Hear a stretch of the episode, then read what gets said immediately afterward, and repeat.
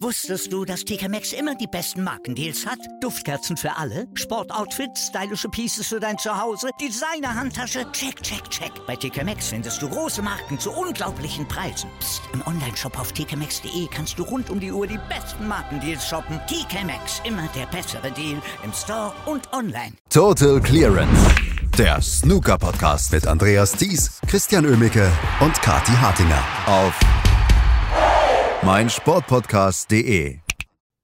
Acht der 16 Qualifikanten für das Crucible Theater in Sheffield stehen fest. Am Samstag beginnt ja die Weltmeisterschaft und heute werden die letzten acht Teilnehmer ermittelt und es sind die Judgment Days. Und gestern gab es einige knappe Matches, aber so die ganz große Dramatik, die sich wohl Snooker jedes Jahr erwünscht, die war auch gestern nicht vorhanden. Über die acht Ergebnisse sprechen wir natürlich heute wieder hier bei Total Clearance auf meinsportpodcast.de. Das mache ich heute wieder mit Christian Emmeke. Hallo Christian.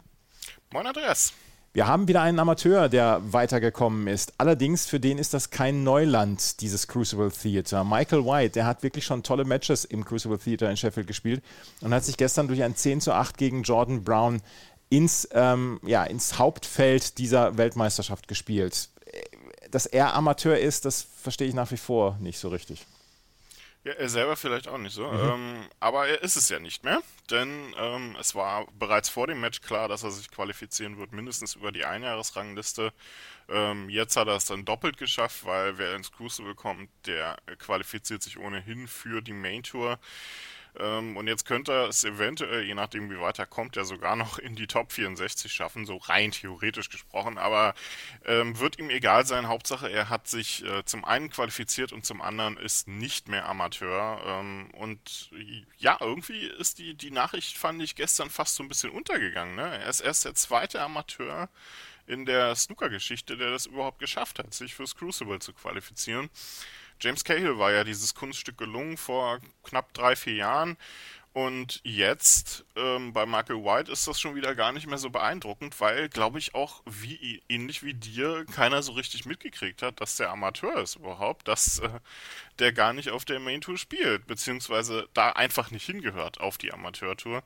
Und das hat er gestern auch gegen Jordan Brown gezeigt. Es war ein, ein hochinteressantes Match, was sich die beiden geliefert haben, in dem es viel hin und her ging äh, so, ich will jetzt nicht mit äh, der Päckchentheorie anfangen, aber so ein bisschen war das schon ein kleines Hin und Her. Michael White fing sehr gut an, dann ging es in Richtung von Jordan Brown, der das Match dann Stück für Stück übernommen hatte, seine beste Phase dann auch in, in diesem so zwischen Frames 3 bis, äh, 3 bis 7 hatte, ähm, sich vier davon ähm, holen konnte und sich so selbst die Führung dann zurückholte zum, äh, zu, zum Ende der Session holte sich Michael White dann aber die Führung wieder zurück und am Abend ging es dann weiter so hin und her. Erst ging Jordan Brown wieder in Führung mit einer tollen 130 unter anderem. Und dann schlug Michael White zurück und am Ende hat er dann auch nicht mehr zurückgeschaut. Ein tolles Break nach dem anderen und der letzte Frame wurde dann äh, letztlich auf schwarz entschieden. Mit 10 zu 8 setzte er sich durch gegen Jordan Brown. Für, für Brown vielleicht ein bisschen enttäuschend, der wird mit mehr gerechnet haben, gerade wenn man hier gegen in Anführungsstrichen ein Amateur spielt, aber für Michael White natürlich ein Riesenerfolg und auch absolut verdient, so wie er die WM-Qualifikation hier gespielt hat. Und ja, damit willkommen zurück auf der Main Tour Michael White. Wie fängt er denn an jetzt nächstes Jahr dann? Fängt er bei Null dann an oder hat er dieses äh, Geld, was er sich hier schon verdient hat, kommt das mit rein?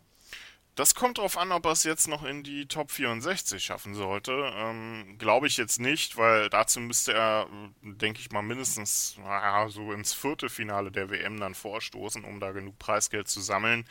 Ähm, er fängt bei Null an dann ähm, tatsächlich, aber er qualifiziert sich als Amateur über die Einjahresrangliste und das ist schon beeindruckend, weil das heißt, er hat mehr Preisgeld gesammelt als, ähm, die, äh, als mindestens ja, so knapp 60 äh, oder sagen wir so 40 bis 50 Spieler, die nicht in den Top 64 sind äh, der Weltrangliste. Und das ist dann schon für einen Amateur eine sehr beeindruckende Geschichte. Und er spart sich die Q-School. Auch das, glaube ich, in diesem Jahr können wir sagen, äh, ist ein Riesenstück ähm, an äh, ein, ein Riesenstück äh, eine gute Sache. Und auch der andere Amateur, der gestern ja noch dabei war, David Lilly, der wird über die ähm, Einjahresrangliste zurückkehren ähm, auf die Main Tour, werden wir nachher sicherlich noch drüber sprechen. Also ist äh, wirklich eine, eine beeindruckende Leistung und jetzt fürs Crucible hat er sich sowieso qualifiziert. Also ja, auch wenn er bei Null anfängt, ich bin mir ziemlich sicher, Michael White ist auch jemand, der das schaffen kann, innerhalb von zwei Jahren dann in die Top 64 wieder reinzukommen. Er ist nicht zum ersten Mal dabei. Zum ersten Mal ist dabei das äh, Ashley Hugel. Der wird zum ersten Mal im Crucible Theater an den Start gehen. Er hat gestern gegen Joe O'Connor in einem Duell der potenziellen Neulinge gewonnen mit 10 zu 7. Es ist dann doch immer noch was Besonderes, zum ersten Mal bei einer WM dabei sein zu können. Ja, endlich ähm, der erste Debütant gestern dann. Und es war auch der, der letzte Spieler, der sich durchgesetzt hat in einem kleinen Late-Night-Drama. Ähm, richtig dramatisch war es natürlich nicht, ohne Entscheidungsframe. Aber nichtsdestotrotz, was die beiden da zum Ende dann gespielt haben, war wirklich, wirklich ähm, so ein bisschen, naja, dramatisch und vor allem auch hochklassig. Viele hohe Breaks gespielt im Laufe des Matches. Es schaukelte sich so hoch. Ashley Juge war aber so von Anfang an immer der Spieler, der so ein Stück weit mehr die Kontrolle im Match hatte. Bisschen unglücklich den dritten Frame auf Schwarz verloren. Aber ansonsten hatte Ashley Jugel das gesamte Match über eigentlich immer die etwas besseren Karten. Und erst am Ende tauchte Joe O'Connor, als der Rückstand dann eigentlich schon viel zu groß war, wirklich nochmal auf, packte viele hohe Breaks auf den Tisch und verkürzte so Stück für Stück, ähm, bis er wieder dran war. Und dann nahm Ashley Jugel wieder das Zepter in die Hand, kam bis auf einen Frame an den Sieg ran und dann wurde es dramatisch. Der 16. Frame ähm, wirklich hochinteressant. Beide mit zwei hohen Breaks. Es ging um die letzte Schwarze, die ähm, sich äh, Ashley Hugel dann holen konnte und eine Respotted Black erzwang, die dann wiederum Joe O'Connor lochte. Das war eine tolle Schwarze, die er da in die linke untere Ecktasche spielte, die wirklich reinschneiden musste und im 17. Frame war es dann im Prinzip nochmal genauso. Es ging dramatisch auf die letzten Farben zu. Ähm, und äh, es gab sehr gute Safety-Duelle, vor allem um äh, Grün und Braun am Ende. Wirklich tolles Match, tolles Ende und am, ja, am Ende war es dann wieder ein Blackball-Game, nachdem Ashley Hugel erst Braun, Blau und Pink lochen konnte, aber die Stellung auf Schwarz nicht bekam. Und was macht der Typ? Der versucht ein Double. Erst auf die Mitteltasche, das funktionierte dann nicht. Und dann ein Double über den kompletten Tisch. Schwarz lag an der Bande, oben an der äh, oben bei den kleinen Farben, weiß komplett unten beim schwarzen Spot und äh, zu dem Zeitpunkt haben Ken Doherty und äh, Rob Walker gesagt, das war mit einer der besten Safeties, die Joe O'Connor hätte spielen können. Und eine Sekunde später locht Ashley Hugel dieses Double über den kompletten Tisch und kann sich feiern lassen für sein Crucible-Debüt. Also tolles Ende und ein wirklich spannendes Match. Sehr bitter für Joe O'Connor. Aber herzlichen Glückwunsch an Ashley Jugel, der wird sein Crucible-Debüt feiern. Und das nach einer wirklich auch tollen Saison für ihn. Also der Mann ähm, macht in, im Moment wirklich einiges richtig. Morgen ist die Auslosung und Ashley Jugel wird sich äh, wahrscheinlich sehr, sehr aufgeregt da vor den Fernseher setzen oder wie es dann auch immer die oder vor den Stream setzen und äh, anschauen, gegen wen er spielen darf in der ersten Runde. Ein Spieler, der da schon das ein oder andere Mal dabei war, das ist Ding Junhui. Der hat gestern gewonnen gegen David Lilly, aber es sah lange Zeit danach so aus, als könnten wir den zweiten Amateur im Crucible begrüßen. Ja, das war ein, ein bärenstarkes Match von David Lilly oder sagen wir mal bärenstarke erste elf Frames, die er gespielt hat. Denn äh, man muss dann auch sagen, dass er danach dann leider nicht mehr an das anknüpfen konnte und vor allem auch Ding Junhui dann endlich mal einen Gang hochgeschaltet hat. Der hat eigentlich ziemlich gut begonnen, mal direkt mit einer 137 ähm, ging dann mit 2 zu 0 in Führung, aber danach spielte fast nur noch David Lilly und der spielte wirklich richtig stark. Was der an Einsteigern lochte, was der an Breaks dann fabrizierte, war wirklich toll anzuschauen und damit hat er Ding Junhui nicht nur nach der ersten Session eine 5 zu 4 äh, Führung um die Ohren gehauen, sondern ging auch am Abend direkt wieder ähm, in Führung, holte sich mit drei weiteren hohen Breaks die nächsten beiden Frames noch und stand beim 7 zu 4 dann wirklich kurz davor, hier eine Riesenüberraschung zu schaffen. Und dann kam Ding Junhui halt zurück, ähm, holte sich erstmal mit zwei schnelleren Breaks die nächsten beiden Frames und dann ging es ins Mid-Session-Interval und da wird David Lilly vielleicht ein bisschen zu viel nachgedacht haben, was hier läuft, ähm, ob er das tatsächlich schaffen kann. Und äh, die nächsten vier Frames waren dann auch wieder eine relativ klare Angelegenheit. Da kam David Lilly nicht mehr über 30er Breaks hinaus und das war nicht mehr ausreichend gegen Ding Junhui, der das dann wirklich ganz sicher runtergeschaukelt hat. Ähm, sich aber auch fragen muss, warum er gegen einen, vermeintlich gegen einen Amateur hier ähm, so hoch überhaupt erst in Rückstand gerät. Das darf ihm dann eigentlich auch nicht passieren. Nichtsdestotrotz wird Ding Junhui, glaube ich, eins der Lose sein, was alle 16 Gesetzten dann nächste äh, äh, Morgen in der Auslosung fürchten werden. Das habe ich mir auch gedacht, dass Ding Junhui in der ersten Runde auch niemand so richtig gerne haben möchte. Ich meine, also wir wissen, dass er sehr, sehr erfahren ist. Er hat nie die Weltmeisterschaft gewonnen, aber er stand schon in Halbfinals und ähm, das, das müssen wir einfach gutieren. Der Junge weiß, was ihm, auf ihn zukommt da. Ja, vor allem, der hat auch eine ganz gute Saison jetzt gespielt, oder zumindest äh, die letzten Monate bei ja. Ding Junhui waren jetzt wieder ziemlich gut. Also das ist wirklich ein gefährlich, gefährliches Los. Ähm, vielleicht nicht unbedingt für Ronnie O'Sullivan, für alle anderen ist das ähm, wirklich kein einfacher Startgegner hier. Und ähm, ja, Ding Junhui selber wird sich dann vielleicht auch mal ein bisschen was ausrechnen, denn ähm, es gab ja schon mal so eine Situation, dass er nicht gut dabei war, sich qualifizieren musste und ähm, schwupps stand er dann im Finale der Weltmeisterschaft. Das war ja das, äh, das Jahr, wo er am nächsten dran kam, dann endlich an diesen ersten WM-Titel. Wer weiß also, wie weit es für ihn dann dieses Jahr gehen kann. Für David Lilly ein bisschen schade gestern die Niederlage. Ähm, er hätte es auch als Amateur ins Crucible schaffen können, aber ähm, die gute Nachricht für ihn ist, auch er hat jetzt in der WM-Quali genug getan, dass er als Amateur auf jeden Fall über die Einjahresrangliste auf die Main Tour zurückkehren wird. Auch ein Spieler, den sich die meisten vielleicht nicht unbedingt in der ersten Runde wünschen, das ist Stephen Maguire.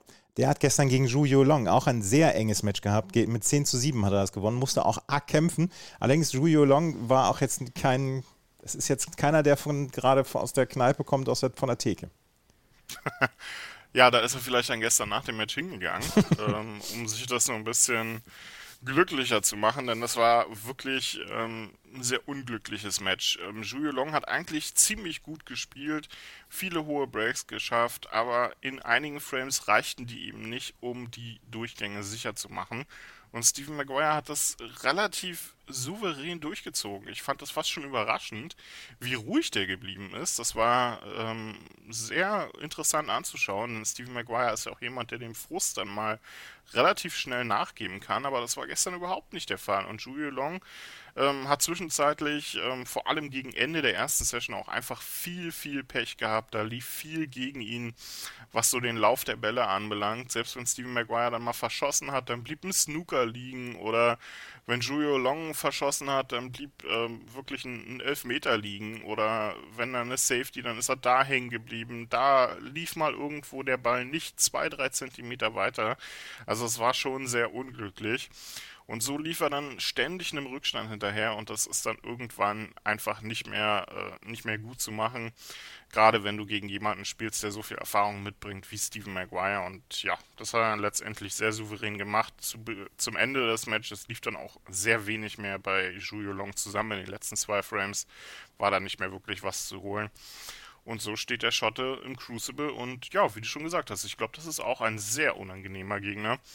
Da werden viele Spieler ähm, sich lieber ein paar andere Leute wünschen, die dann gestern weitergekommen sind. Aber nichtsdestotrotz überhaupt, wer sich hier durchkämpft in dieser Weltmeisterschaftsqualifikation, der hat es dann auch absolut verdient, dabei zu sein. Und ja, für Julio Long heißt es jetzt abhaken und nächste Saison zurückkommen, denn die Saison 2021, 2022 war jetzt nicht ganz so toll für den Chinesen. Scott Donaldson hat überhaupt keine Probleme gehabt, gestern gegen Alan Taylor mit 10 zu 1 zu gewinnen. Und Liu Haotian hatte auch keine Probleme gegen Dominic Dale, der vielleicht schon wieder ein bisschen kalt geworden war, nachdem er die dritte Quali-Runde nicht spielen musste. Und hat mit 10 zu 4 gewonnen. Das waren die beiden einzigen ja, klaren Ergebnisse dann. Jamie Jones hat äh, mal wieder die Rückkehr ins Crucible geschafft mit 10 zu 5 gegen Tom Ford. Und wir haben über ihn die letzten Wochen häufiger gesprochen, was das Tour Survival angeht. Tapchaya Uno hat gegen Matthew Selt gestern mit 10 zu 7 gewonnen und ist damit im Crucible zurück und dürfte damit auch dann auf der Tour bleiben. Damit bleibt er definitiv auf der Tour, ja. Ähm, und äh, das Match gegen Matt Selt gestern war vielleicht auch ähm, das Beste von der, rein von der Qualität, rein vom Niveau her, denn beide haben sehr gut gespielt. Matthew Selt war da auch doch wieder deutlich stärker unterwegs, als er das noch gegen äh, Lukas Kleckers war. Wo er eher über sein taktisches Spiel kommen musste. Und gegen Tapcha und Nu, das war ein Match mit offenem Visier von beiden. Mit Safeties war da wirklich nicht viel. Ähm, hohe Breaks en masse. Die beiden waren schneller mit der, ähm, mit der ersten Session fertig, als so manch anderes Match erstmal im Mid-Session-Interval war.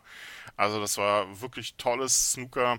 Und in der zweiten Session von Tapcha und Nu dann auch wirklich äh, blitzsauberes Breakbuilding. Ähm, nachdem Messuselt als äh, Führender der ersten Session hervorging und in der zweiten dann aber nicht mehr ganz anknüpfen konnte an das Breakbuilding, was er noch in der ersten Session gezeigt hat. Und da hat Debjayonu dann eben, wie gesagt, sehr clever zurückgeschlagen, ähm, sich Frame um Frame geholt und das dann am Ende souverän gemacht. Also wirklich toller Auftritt vom Thailänder und jetzt hoffe ich mal, dass der endlich mal ein gutes Los dann auch bekommt in der WM, äh, äh, in der, in der, im Crucible dann ähm, weil seine Auftritte bei der WM im Crucible waren bisher nicht wirklich gut. Er hatte, glaube ich, Ronnie Sullivan und Judd mhm. Trump unter anderem bisher. Also da wäre vielleicht dann mal ein etwas leichterer Gegner, damit er auch mal endlich bei der Weltmeisterschaft seinen ersten Sieg sammeln kann. Aber Tourkarte ist gesichert und das ist auch schon mal die wichtige Randnotiz dieser WM-Qualifikation für den Thailänder. Heute gibt es die letzten acht Matches dieses, dieser beiden Judgment Days und ähm, über allem steht so ein bisschen The Big One. Ali Carter gegen Matthew Stevens, das hätte auch ein Viertelfinale bei einer WM vor ein paar Jahren noch sein können, naja, vielleicht vor acht oder neun Jahren. Aber auch David Gilbert gegen Anthony Hamilton ist ein Duell, was sich viele vielleicht freuen. Noppon sein kann gegen Robert Milkins ist wahrscheinlich auch ein Duell, auf das sich viele freuen. Graham Dodd gegen Jamie Clark, Graham Dodd, der gute Form bewiesen hat. Was ist das Match, auf das du am meisten guckst? Ja, si äh, also sicherlich, ne? Ähm, ähm, Ali Carter gegen Master Stevens, das äh, verspricht potenziell ähm, wirklich ein toller Schlagabtausch zu werden, aber auch ähm, vielleicht nochmal Debütantenchance. Jackson Page könnte zum ersten Mal dabei ähm, Crucible, der wird gegen David Grace spielen. Und Liam Highfield gegen Yuan Sijun könnte auch so ein kleines Highlight werden vom Breakbuilding her. Die beiden haben eine wirklich tolle Weltmeisterschaftsqualifikation bisher gespielt, also da bin ich auch sehr gespannt, wie das zwischen den beiden wird. Also hochinteressant. Und Hossein Wafai könnte der erste Iraner werden, der es ins Crucible schafft. Der spielt gegen Le Pefan. Also egal was man macht, heute auf jeden Fall die wirklich auch tolle ähm, Konferenzschaltung äh, von World Snooker Tour äh, zur, zur Weltmeisterschaft, zu den Judgment Days mit Ken Doherty und äh, Rob Walker gucken. Finde ich wirklich ähm, eine tolle Sache, die man da jetzt seit ein paar Jahren durchzieht. Ähm, wenn man nämlich nicht unbedingt acht, Augen, acht Augenpaare hat, um acht Tische zu gucken, dann ist so eine Konferenz selbst beim Snooker ganz interessant, dann sich mal anzuschauen. Und wir werden morgen darüber sprechen und die letzten acht Ergebnisse zusammenfassen. Und morgen Abend wird es dann unsere Vorschau auf die Snooker-WM geben. Und ähm, dann am Samstag geht es los mit der Snooker-WM 2022. Wusstest du, dass TK Maxx immer die besten Markendeals hat? Duftkerzen für alle, Sportoutfits, stylische Pieces für dein Zuhause, Designer-Handtasche, check, check, check. Bei TK Maxx findest du große Marken zu unglaublichen Preisen. Psst. im Onlineshop auf tkmaxx.de kannst du rund um die Uhr die besten Markendeals shoppen. TK Maxx, immer der bessere Deal im Store und online. Was zum Teufel, du Bastard, du bist tot, du kleiner Hundeficker. Und dieser kleine Hundeficker, das ist unser Werner. Ein ganz normaler Berliner Kleinstkrimineller, der dann aber im Knast das Ding seines Lebens dreht. Una Fantastica Risetta Perla Pizza. Er klaut seinem Zellengenossen ein Pizzarezept. Aber nicht irgendeins. Und mit dem eröffnet Werner dann die beste Pizzeria Berlins. Doch Werners Glück ist nur von kurzer Dauer. Denn es hagelt Probleme. Werners Pizzaparadies. Erstmals großes Kino- und Podcast-Format. Mit fetter Starbesetzung. Alina But, Kida Ramadan, Edin Hasanovic, Oliver Koritke, Ralf Richter, Ben Becker, Winfried Glatzeder, Anna Schmidt und viele mehr. Abonniert die Scheiße. Jetzt macht schon, mach! Total Clearance. Der Snooker Podcast mit Andreas Thies und Christian Ömicke auf meinsportpodcast.de.